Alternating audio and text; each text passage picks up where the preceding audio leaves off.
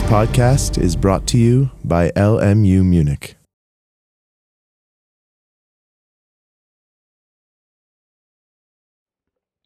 Exploding wire. In this experiment, a wire will explode due to a short circuit.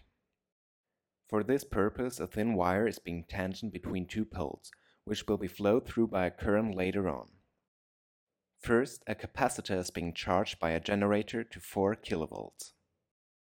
By tilting the lever, the circuit between the capacitor and the wire is closed, leading to a sudden discharging of the capacitor.